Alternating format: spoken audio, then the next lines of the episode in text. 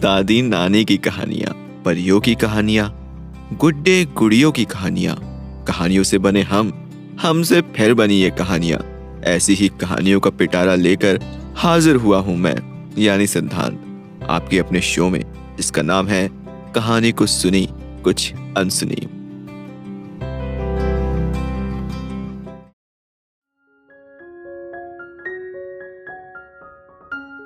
दोस्तों, मैं आपको सुना रहा था निगत सीमा की लिखी कहानी कलाकार, यह है उसका पार्ट टू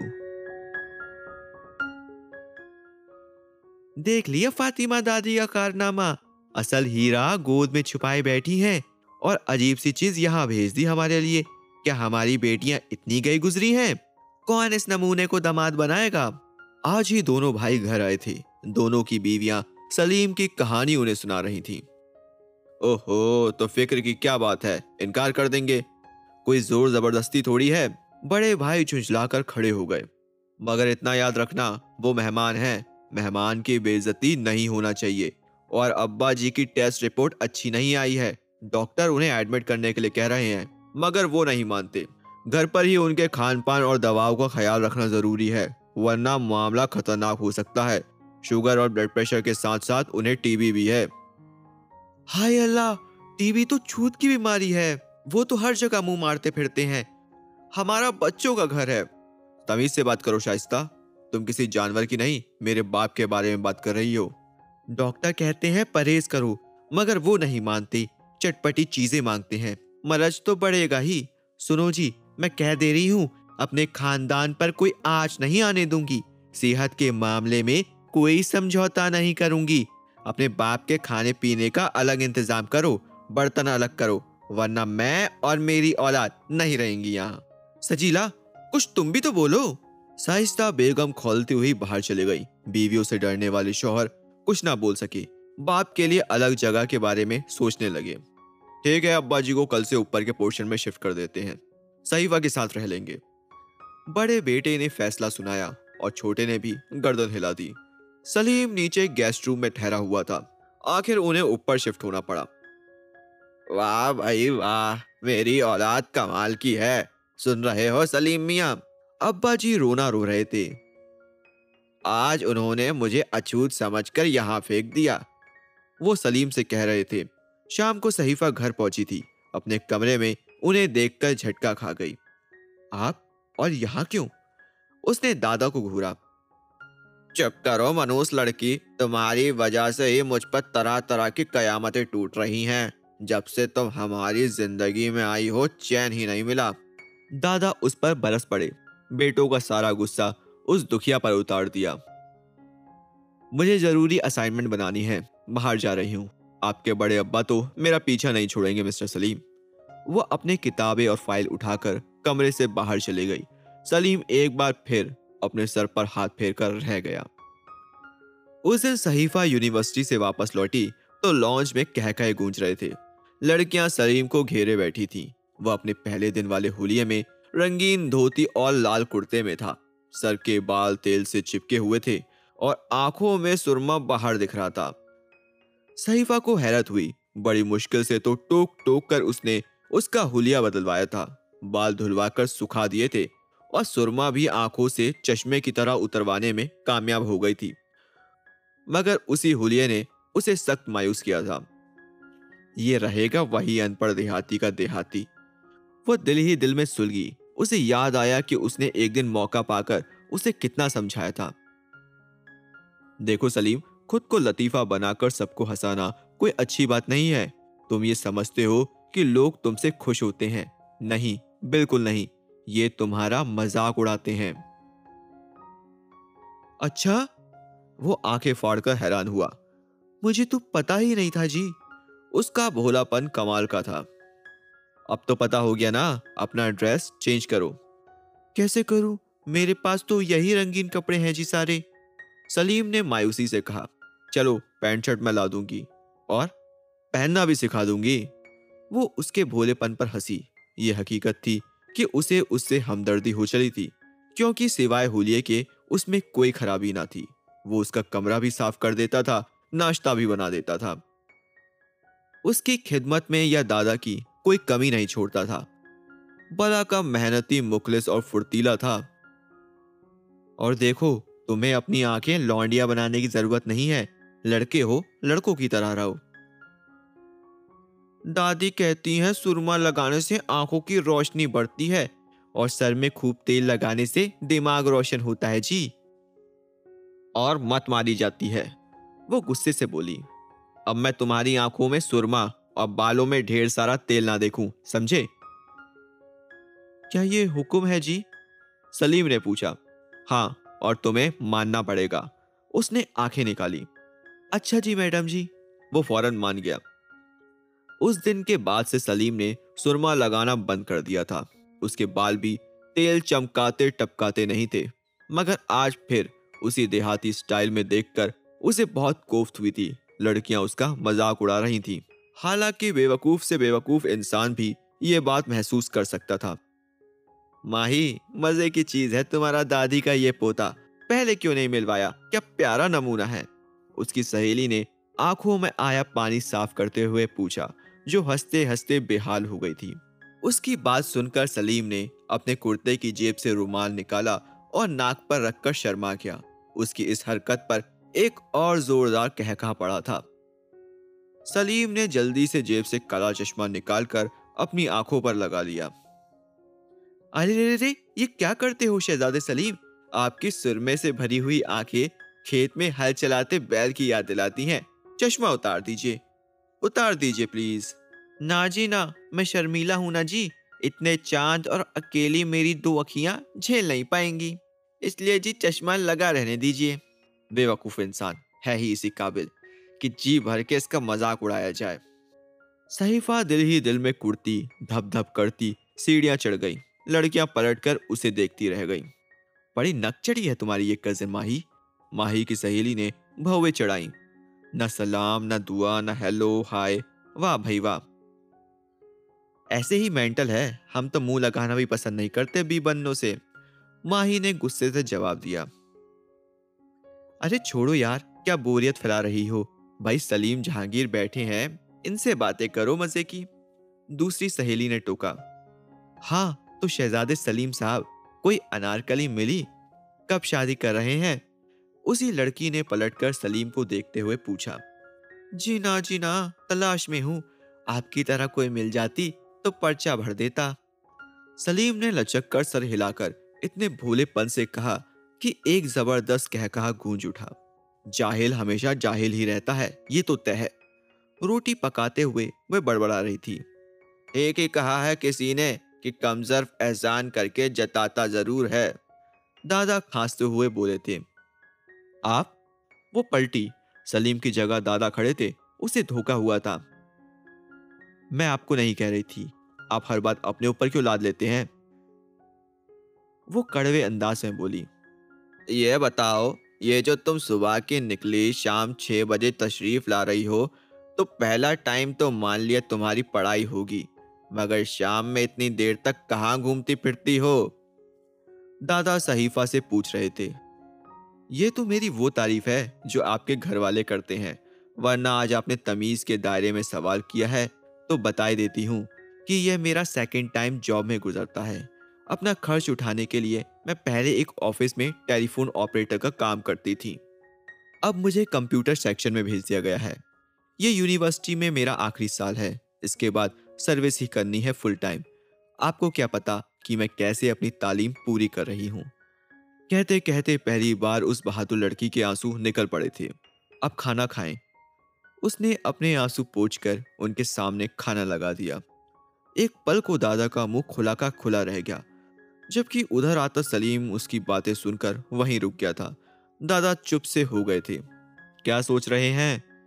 काफ़ी देर से उन्हें चुप देखकर सहीफा ने पूछा, असल में चीखते चिल्लाते और रौब जमाते दादा का ये खामोश अंदाज उसे हजम नहीं हो रहा था।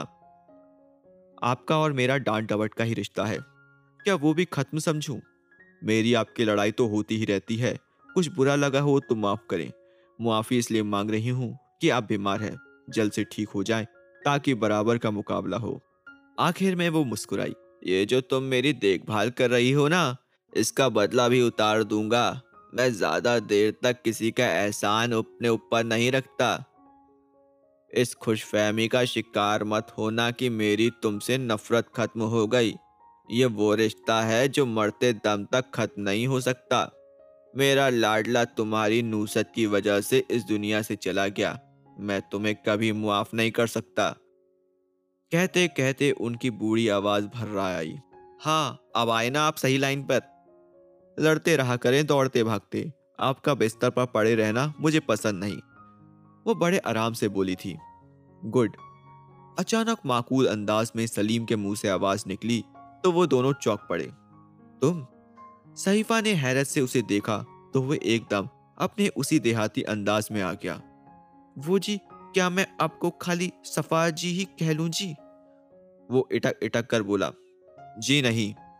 वो झटके से बोली, मैंने ऐसी परमिशन आज तक किसी को नहीं दी। वो खुश्क लहजे में बोली अच्छा जी, और बड़े अब्बा, मैंने बड़े बड़े दुश्मन देखे हैं, पर आप जैसे दुश्मन नहीं देखे। आपकी लड़ाई देखकर मज़ा आ गया जी। वो अजीब ढंग से मुस्कुराया, अब मुझे यहाँ से जाना अच्छा नहीं लग रहा। तुम ये बातें छोड़ो। मुझे बताओ कि कल से किधर गायब हो? इंतज़ार कर करके थक गया हूँ। बड़े जमींदार बने फिरते हो। एक बीमार बूढ़े का जरा ख्याल नहीं। दादा जो कल से भरे बैठे थे, एकदम उबल पड़े। ऐसी बात नहीं है जी। मैं इस घर के जनानियों से डरकर ऊपर नहीं आया।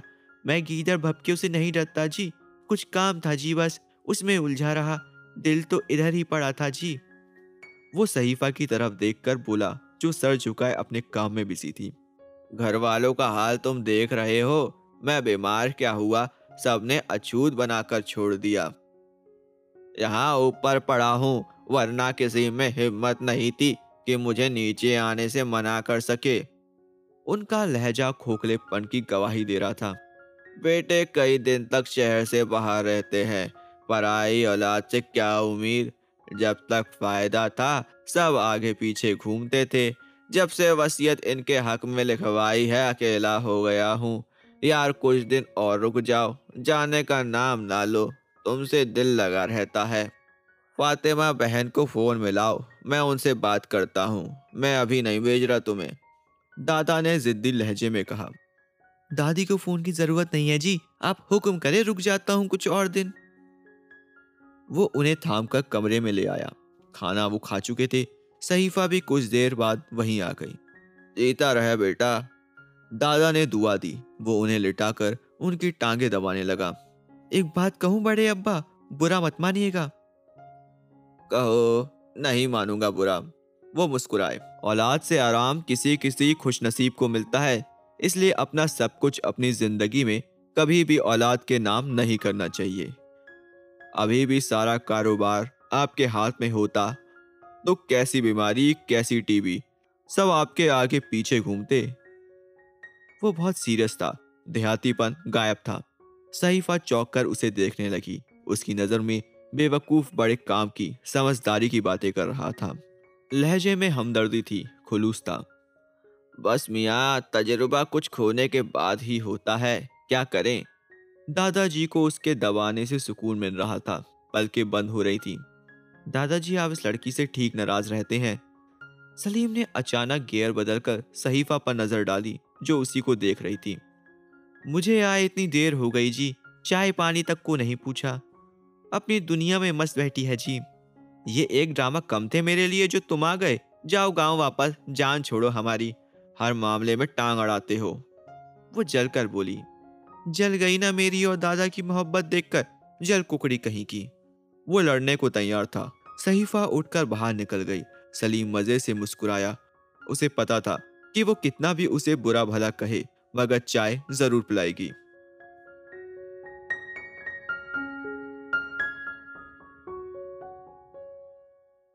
तुम अपने दिमाग में ये बात बिठा लो, मैंने जवाद साहब को हाँ कर दी है।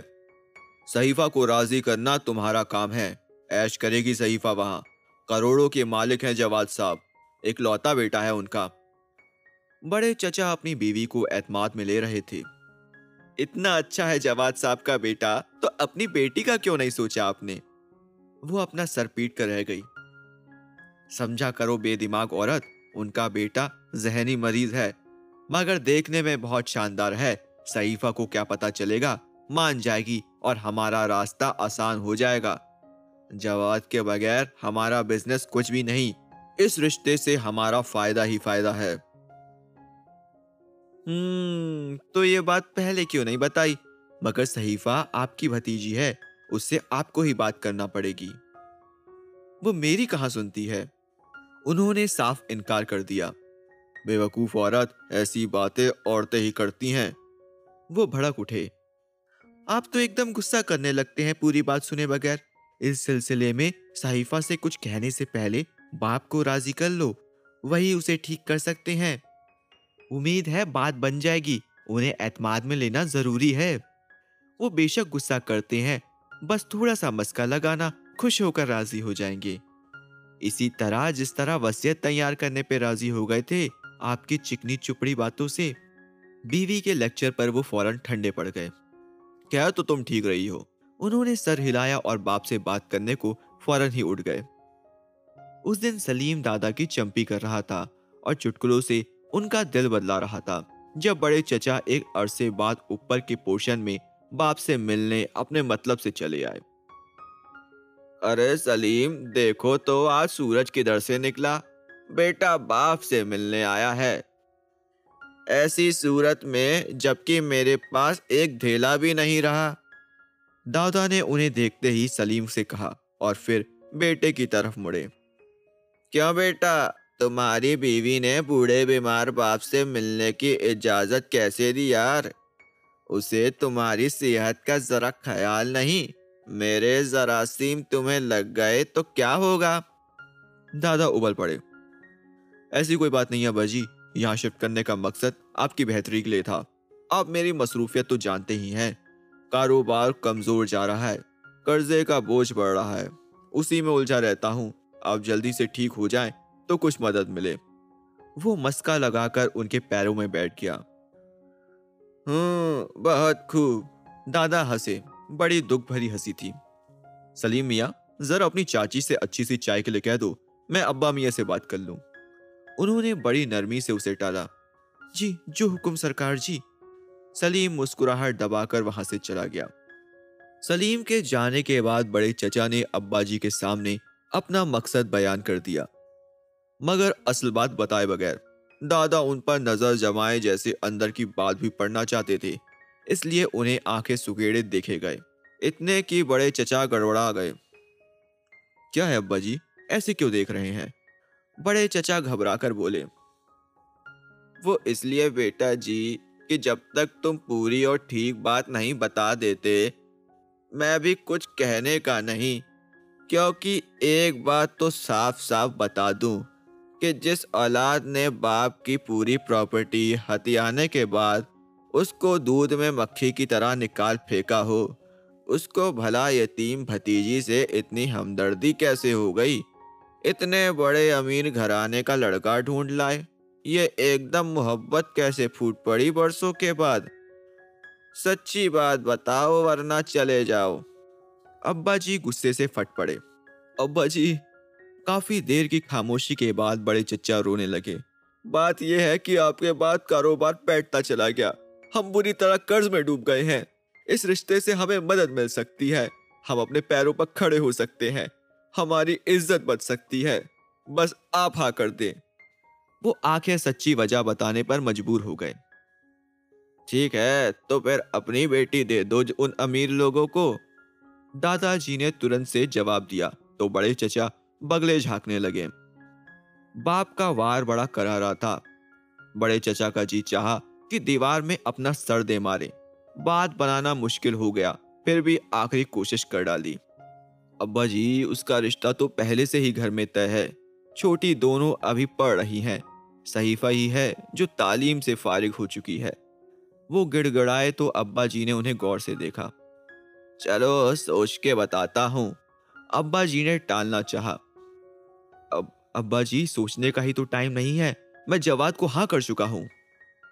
अब तो बस डेट फिक्स करनी है। इतना अच्छा रिश्ता था कि मैंने फ़ौरन हाँ कर दी। सहीफा को मनाना आपका काम है। वो आप ही की सुनती है। वो कहकर फ़ौरन उठ खड़े हुए। चलता हूँ, एक ज़रूरी बिज़नेस मीटिंग में जाना है। उनके जाने के बाद सलीम, जब चाय लेकर आया तो दादा को गहरी सोच में पाया। क्या हुआ जी? उसके टोकने पर वो चौक कर सीधे हो गए। तुम आ गए? आओ, बैठो। वो खुद को संभाल कर मुस्कुराए। जी, आ गया जी। आप कहाँ गुम थे जी? सलीम ने सवाल किया। जरा अपना फ़ोन देना। दादा ने उसकी बात उड़ाकर आराम से कहा, ये ले उसने अपना नया मोबाइल उनकी तरफ़ बढ़ाया। किससे बात करनी है? पहले चाय पिलाओ, फिर मेरी दराज से डायरी निकाल कर दो। उसमें खकान साहब का नंबर होगा, उनसे बात करनी है। दादा ने साइड टेबल की तरफ़ इशारा किया। सलीम ने उन्हें चाय का कप पकड़ाया और दराज से डायरी निकालकर खकान साहब का नंबर ढूंढा। नंबर मिल गया तो उसने फ़ोन मिलाकर उन्हें दिया और बाहर जाने लगा। तुम कहाँ चले? दादा ने मोबाइल पकड़कर कहा और टांगे फैलाती। दबा दो यार, तुम्हारे हाथ में जादू है, सारा दर्द खींच लेता है। जो हुक्म सरकार का, ये शहजादा सलीम अब इसी काम का रह गया है। सलीम सर हिलाकर उनकी टांगे दबाने लगा। दादा खकान साहब से किसी जवाद साहब और उनके बेटे के बारे में मालूम ले रहे थे। धीरे धीरे उनके माथे पर बल पड़ने लगे। क्या? ये क्या कह रहे हो खकान? दादा एकदम चीखे और उछलकर खड़े हो गए। सलीम उनकी टांगे छोड़कर हैरत से उन्हें देखने लगा।